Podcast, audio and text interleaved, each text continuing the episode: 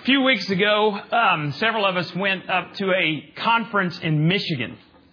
And uh, you've probably never heard of the church. It's Mars Hill Church. Uh, a couple of us had heard the pastor there, the founding pastor. And, you know, we're driving in the middle of Michigan. It's snowing. You know, it's like from Detroit. It's three hours. We flew into Detroit, drove over there. It's snowing. There's ice. It's, it's stinking cold in, uh, in southern Michigan. And we get to this place, and I'd heard that they were meeting in a mall. And when I say they're meeting in a mall, I mean the church is the mall. This used to, it's formerly known as a mall. Someone gave it to them. And like, so if you were to compare it, it's actually bigger than our mall here in Palestine. If you were to compare it, J.C. Penney would be the worship center. That's where, you know, and they have like three services on Sunday, and they have about 3,000 people in each service. Um, then if you walk out of J.C. Penney and go down, you know, like the goodies, that would be the children's area. And actually, we don't have another spot across from that that would be the nursery. Um, that's the, If you get down to Blue Cross Blue Shield, that's the that's the um, youth area. And then there's offices all over the place. And as as I walked around there, I realized I was getting a disease. Um, and it, it actually has a medical term. And and I wanted to see if you could come up with this this medical term. Here, let's put it up here on the screen. Anybody knows what know what that is? Steeple envy. I had the most serious case of steeple envy I've ever had in my life. I was walking around going, dude, somebody needs to give us Palestine Mall. Because we could just do so much with Palestine Mall.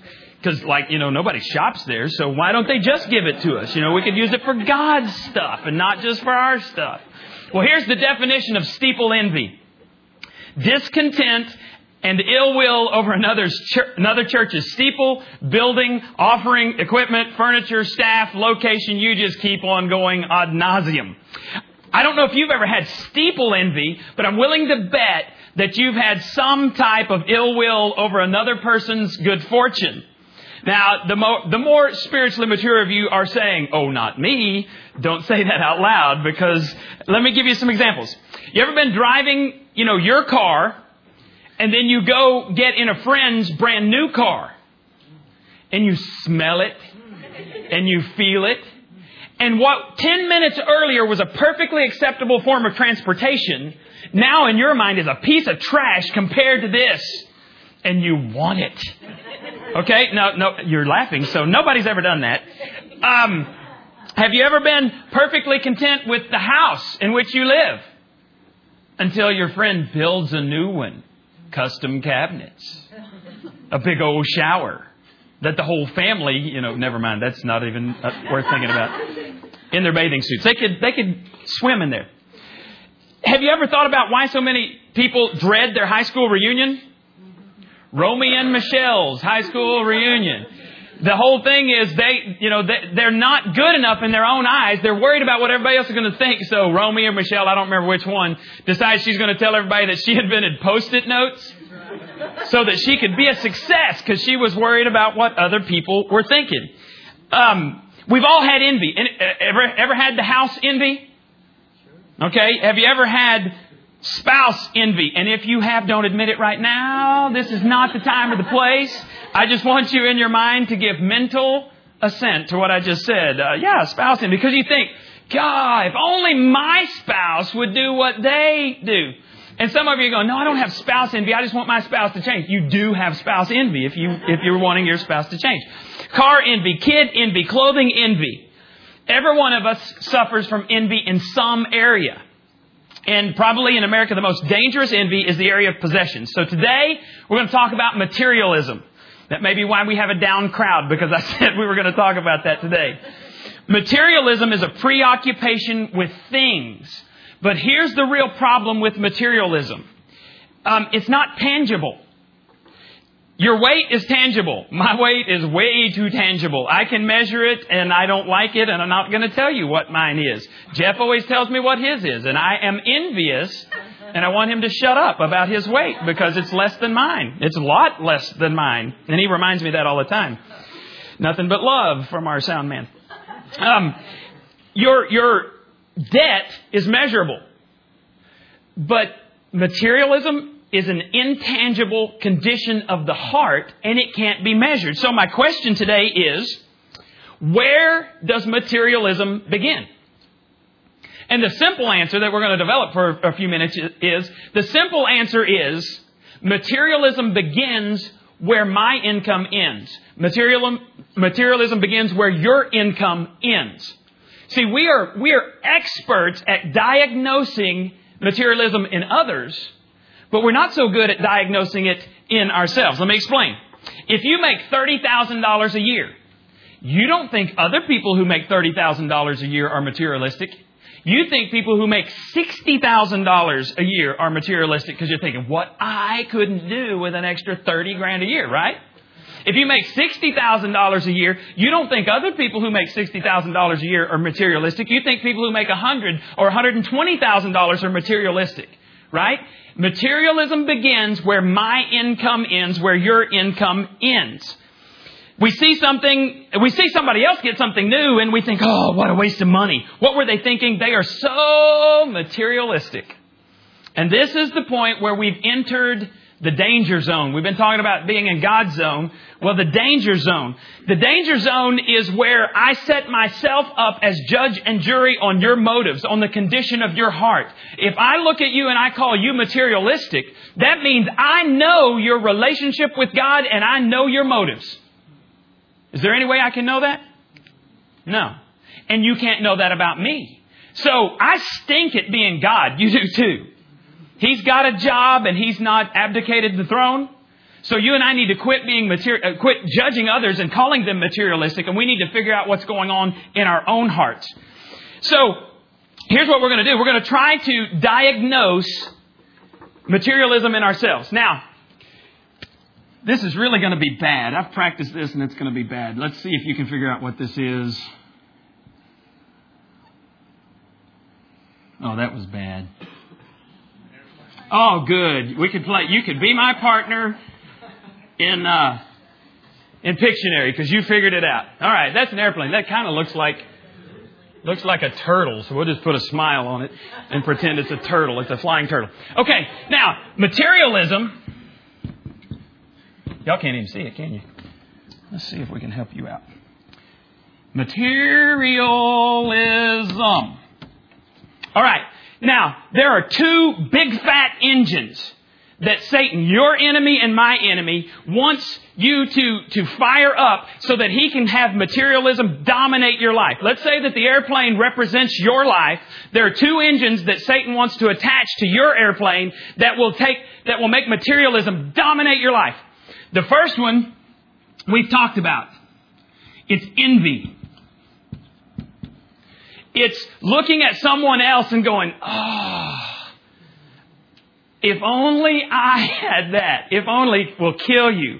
Because what, here's, here's what happens. Satan knows that if you become envious, that instead of connecting with God and connecting with other people, what will happen is you'll build walls between you and God and between you and other people. So he's like, fire up that engine of envy. The other big fat engine is greed. The deal with greed is you run around like a child. You ever seen kids when someone comes to their house, comes in their zone? Mine, mine, mine, mine, mine, mine.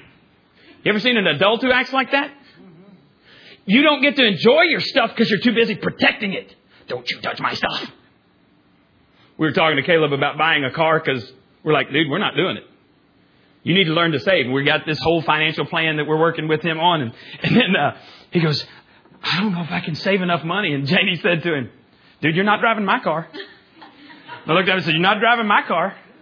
You better mow a lot of lawns in the next four years if you're expecting to get a car. But what we do when we're, when we're greedy is we hoard all of our stuff and we build walls around it. Don't you come in here. Don't go in there. Don't go in there. That's my stuff. Don't you touch my stuff.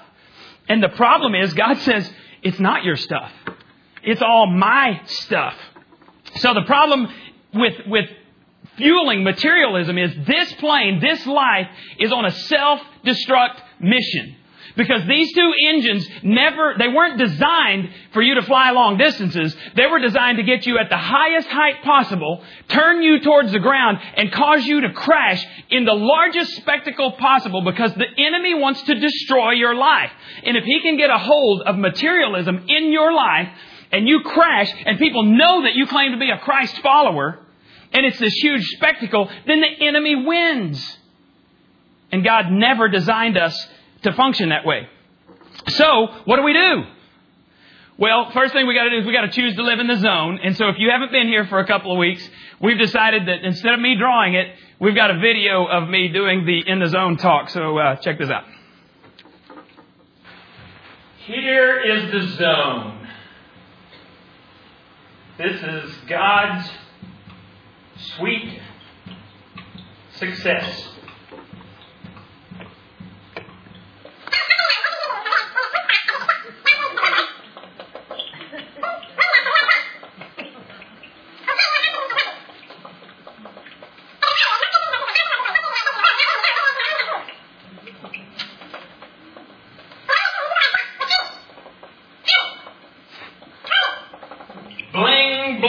Ka-ching, ka-ching.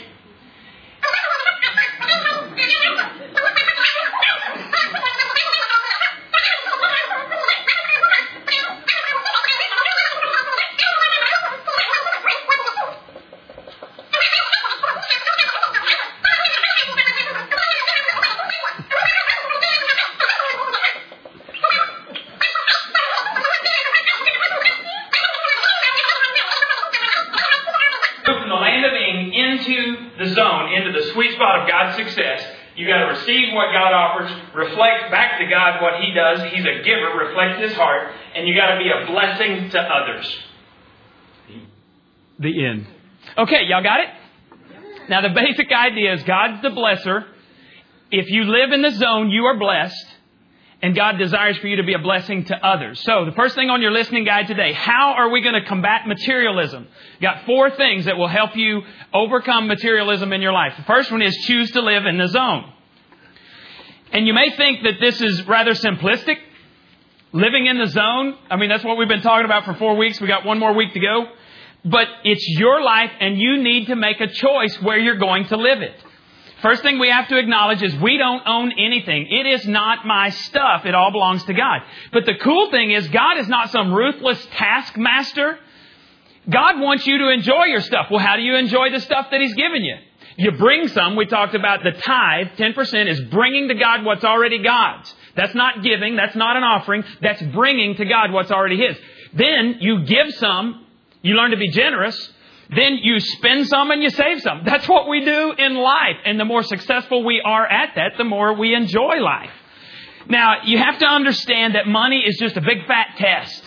It's a test of your heart condition. Look what Jesus said, talking to his followers in Luke 16 11. He said, If you cannot be trusted with worldly riches, then who will trust you with true riches? Speaking to his disciples. And these people thought, the Israelites thought that if I have material blessings, that equals the blessings of God, the founder of the universe. Jesus just blows their mind when he says, actually, that's not the case. God's watching to see how you handle financial um, resources to determine whether you can handle spiritual resources. And that blew their minds. Then Jesus continues in, in verse 13. No one can serve two masters. For you will hate one and love the other, or be devoted to one and despise the other. You cannot serve both God and money. Nowhere in the Bible does it ever say that money is evil. Money's neutral. Money doesn't have feelings. It can be used for good or it can be used for bad. But what Jesus is saying, you can't give your heart to money and to God at the same time and live in the zone, live the blessed life. If I love money, then money leads my life. And you've seen it. You can think of people right now, examples in your mind of people who love money, but you're not going to call them materialistic because that would be judging them. So we're not going to do that. Um, but if I lead money, then it gives freedom to my life. It serves me. Well, how do you lead money? Then you, you have to say, I'm a manager. I manage someone else's resources. That's what we've been trying to get across in this whole deal. A manager leads the money. But if Satan can get you envious and greedy, and if he can fuel materialism in your life, then he's gone a long way toward um, getting you out of the zone. How many of you like road construction? Let me see your hand. You like road construction? No one? I hate it. Now, if, I guess if I were, you know, a road construction engineer and I needed work, I think that's what it is. It's job security. They just keep on creating more and more problems for themselves to solve. That way they always have a job. Well, Satan, your enemy, my enemy, is in the road construction business. Do you know that? Let's say this represents the zone. We'll just call it zone. There are two highways that Satan wants to use to lead you out of the zone. And the thing is, both of these highways that he constructs are um, one-way streets. They're one-way highways. If you're in the zone, he wants to make it very convenient for you to get out of the zone.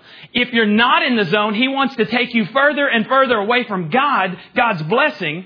So he builds these two highways. Now, he can't enter the zone. Satan can't live there, but he can come right up next to it and he builds this highway. This first one is the Pride Trip Highway. And it's one way, leading you away from God. The Pride Trip Highway says, I did it my way. It's my creativity, my sacrifice, my blood, sweat, tears that got this money, and nobody's going to tell me what to do with my stuff. Pride Trip Highway, the people that are on this, they want you to see the brand of car that they drive, and they want you to know how much they paid for it so that you'll know you are not on their level.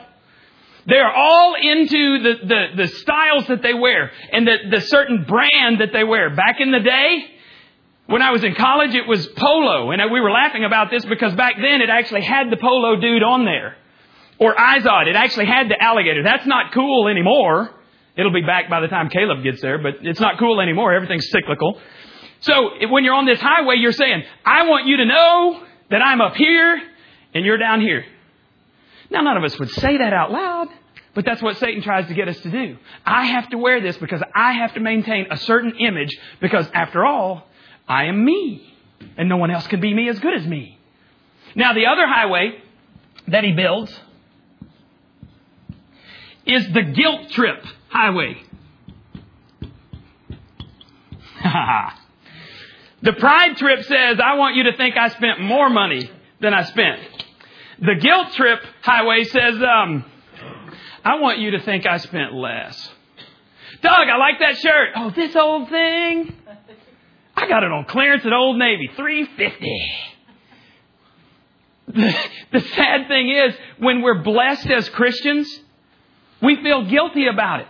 Now, next week we're going to talk about how to get out of debt and savings and spending, and just the, the, the synopsis of what we're going to be talking about is basically if you're bringing to God what is God's, if you're saving and you're spending, you know, stuff on life's necessities, then enjoy God's blessings. Don't, you don't have to feel guilty. You don't have to tell them, you know, put price stickers on everything to tell folks that I spent less than you think I did, you know, because I'm a Christian, I'm a Christ follower. As long as you're doing God's thing God's way, blessings are nothing to be ashamed of. Now, this, uh, this highway God has given us some instructions about how to get off of these highways. Back in the, uh, in the Old Testament, the children of Israel were about to go into the promised land. They've been wandering around for 40 years in the wilderness. And God reminds them of all the stuff He's done for them for 40 years. Because, you know, I don't want to go hang out with a million people in the wilderness. That just sounds like a, a logistical nightmare to me. I've taken a hundred teenagers skiing before. That's a logistical nightmare. I don't want to hang out with a, hun- with a million people in the desert. But God takes them out there and He says, He says, remember what I did for you in the desert. I protected you. I fed you. I gave you something to drink. And the incredible thing, if you read in Deuteronomy 8, the first part of that chapter, God's just rehearsing all the things He did. He said, for 40 years, your clothes didn't wear out. Your sandals didn't wear out. And then He says, your feet didn't swell. And you didn't even get blisters on your feet wandering around in the wilderness. That's pretty cool to me. That blows my mind. The only person I know who still has clothes from 40 years ago is my dad. And they're like got moth holes in them, you know. 40 years God protected them. And he says, when you enter into the promised land, which is the most incredible land I could design for you, when you enter in there, you are going to do some good stuff. And I'm going to bless you unbelievably in a tangible way. And then look what he says. He says, when you begin to prosper, that is the time you need to be careful. Excuse me? You think, you know, you need to be careful in the wilderness. Because look what he says about the wilderness. Do not become proud at that time and forget the Lord your God who rescued you from slavery in the land of Egypt. That's a big deal. Do not forget that, that he led you through the great and terrifying wilderness with poisonous snakes and scorpions where it was so hot and dry. You think, I need to be careful where there's poisonous snakes and where I could die from dehydration and, you know, scorpions. They may not kill me, but they hurt. God gave you water from the rock. He fed you with manna in the wilderness, a food unknown to your ancestors. I love the name manna because really in, in Hebrew what it means is What's it? Because they literally they walked out of the tents the first time that God provided it, and all of them said, "What's that? What's that? What's that?" And that's what they called it was manna. What's that? Because they'd never seen it before. It was some miraculous provision from heaven. He says, "I gave you this. Your ancestors never knew it. He did this." God did this to humble you and test you for your own good. He did it so that you would never think it was your own strength and energy that made you wealthy. And here it is, verse 18. And this is the message straight to you from 4,000 years ago. Always remember that it is the Lord your God who gives you the power to become rich, and He does it to fulfill the covenant He made with your ancestors. How many people do you know go running to the church when life is going good? I've never had anybody just walk in the back door and say, My life is incredible. That's why I came to church today. But a dime a dozen people through the years have come in and said, My life stinks. My life is falling apart. I know if I don't come to God, I have no hope. The temptation is when things are going well, pat myself on the back, get on the pride trip highway and say, I did it. I'm going to enjoy it. This is an incredible thing. And we've just got to learn that God says, God has, has a promise for everything you're ever going to face. It's in the Bible. That's why the Bible is finished being written. That's why you can go to it and find 95% of God's plan for your life is because it's already written, it's already complete.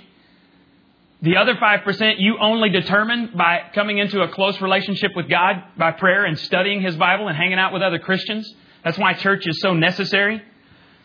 So you got to be careful to stay off of these highways. How do we do it? Well, you move to the next step. First step is I'm going to choose to live in the zone. The second step is I'm going to develop an attitude of gratitude.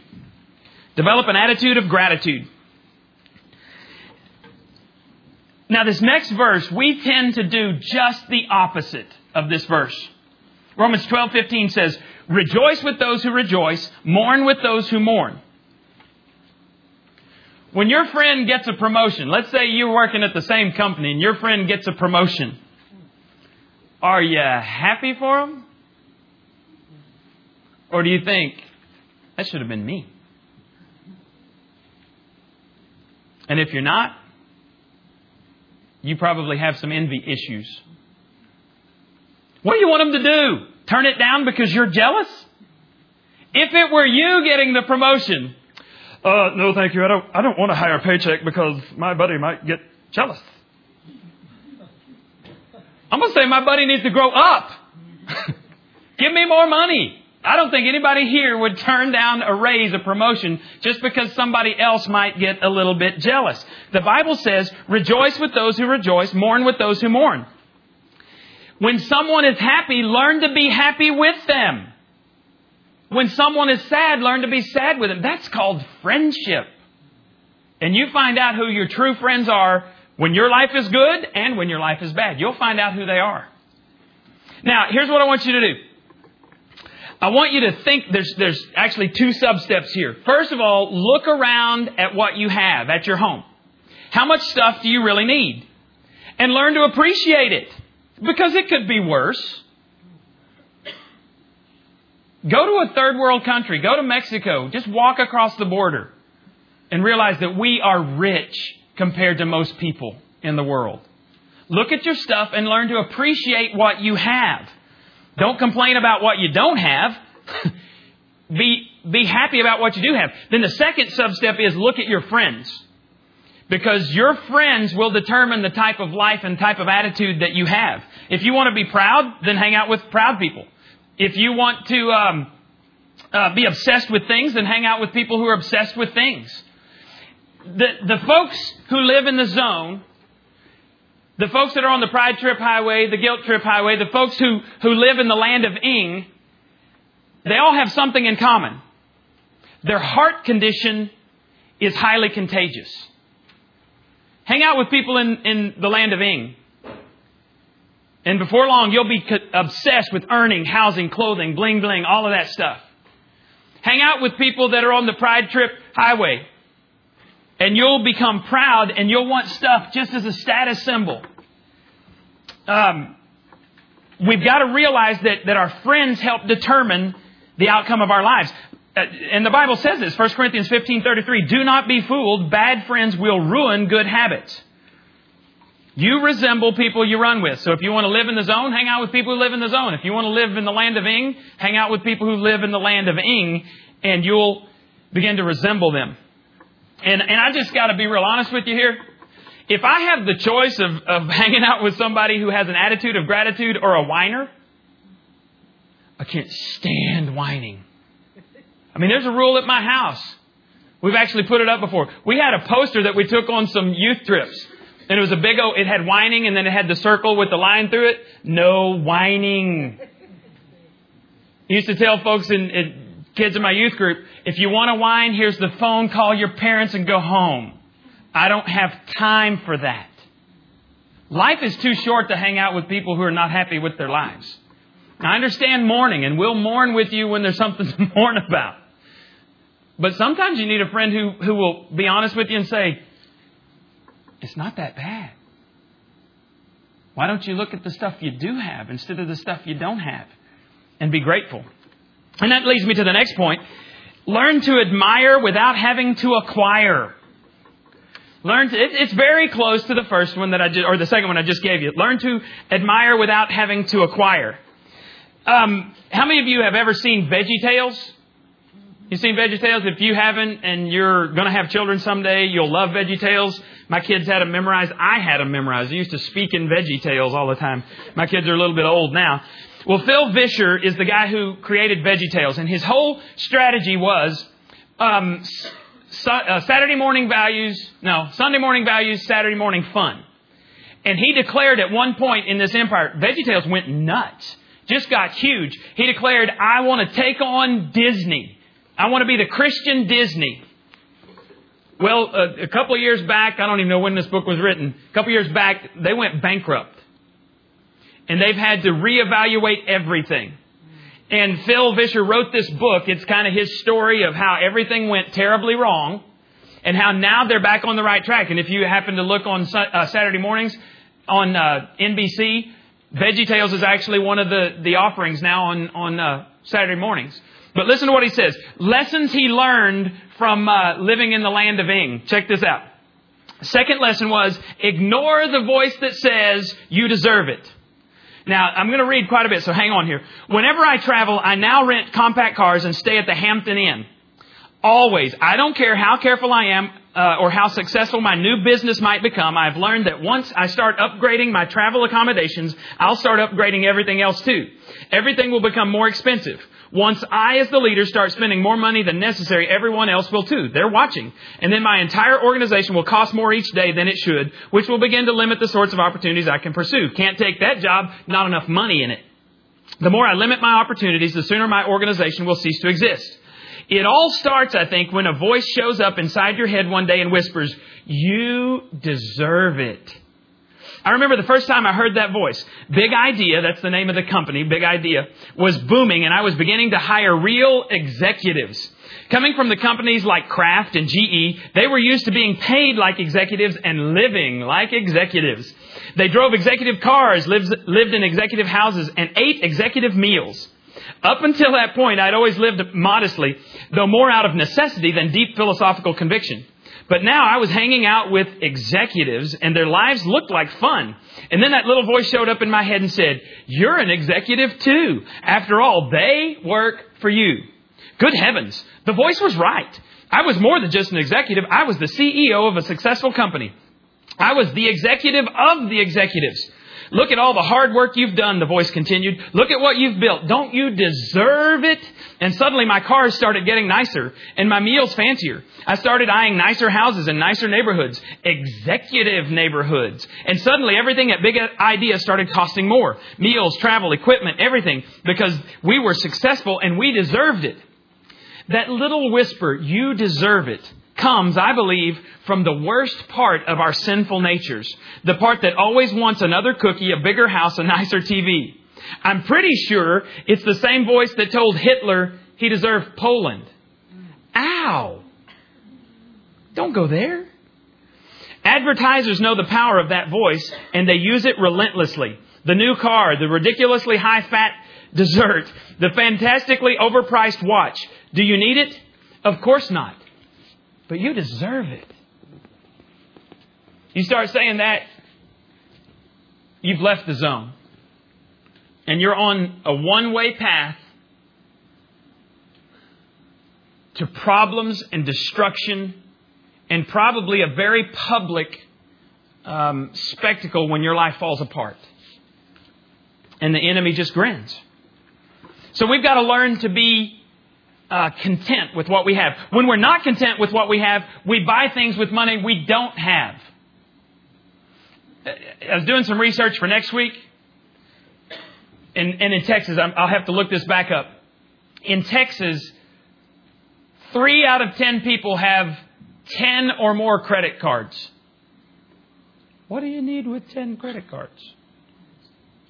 Now, if that's you, you know, we're not going to ask you. Not, we wouldn't do that.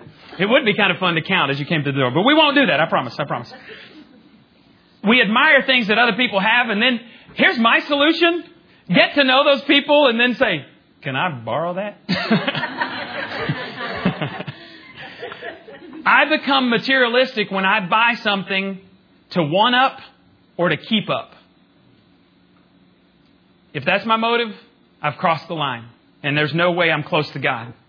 James 3:16 says, "For wherever there is jealousy and selfish ambition, there you will find disorder and every kind of evil." So what that means is in the land of Ing, you will find disorder and every kind of evil. Who in their right mind would live in the land of Ing when God offers an alternative? The last thing, and this is the quickest way to defeat materialism in your life. Learn the secret of generosity. 2 Corinthians 8 7 says, See that you also excel in this grace of giving. Generosity will cure you of materialism. Have you noticed many times the people with the highest net worth are not necessarily the most generous people? Doesn't have to be that way. Paul is saying that Christ followers ought to be the most giving people on the planet. Is that the reputation that we have? No, not usually. If God owns it all and God blesses those who bless others, then we ought to be the most blessing people in the world. Not just with our words, but with our actions. And here, he's not talking about when he says we ought to excel at giving, he's not talking about tithing. Because tithing's bringing. Tithing's admitting what's already God's. When he's talking about giving, he's saying over and above tithing. That's when you get to talk about um, giving. Now, there are two types of getters in the world. Two types of getters. Velcro getters. What is a Velcro getter? Everything sticks to them. And it ain't going anywhere. I can't get it off. Then there's Teflon getters. Now this is an egg. How cute, right? It's like totally worthless. My wife bought this for me because I like eggs and I would make one egg and she didn't want me to get the whole pan messed up. But like the handle gets hot and you know, it, you burn yourself. It's totally worthless. But it's a good illustration. Teflon. What, what was so great about Teflon when it was invented? Nothing sticks to it. Ronald Reagan, the Teflon president. Because they tried to make all these accusations, nothing stuck. God is looking for Teflon getters because they just pass along what God's given them. And when He finds one of those, He'll bless their socks off. Take your registration cards for just a second.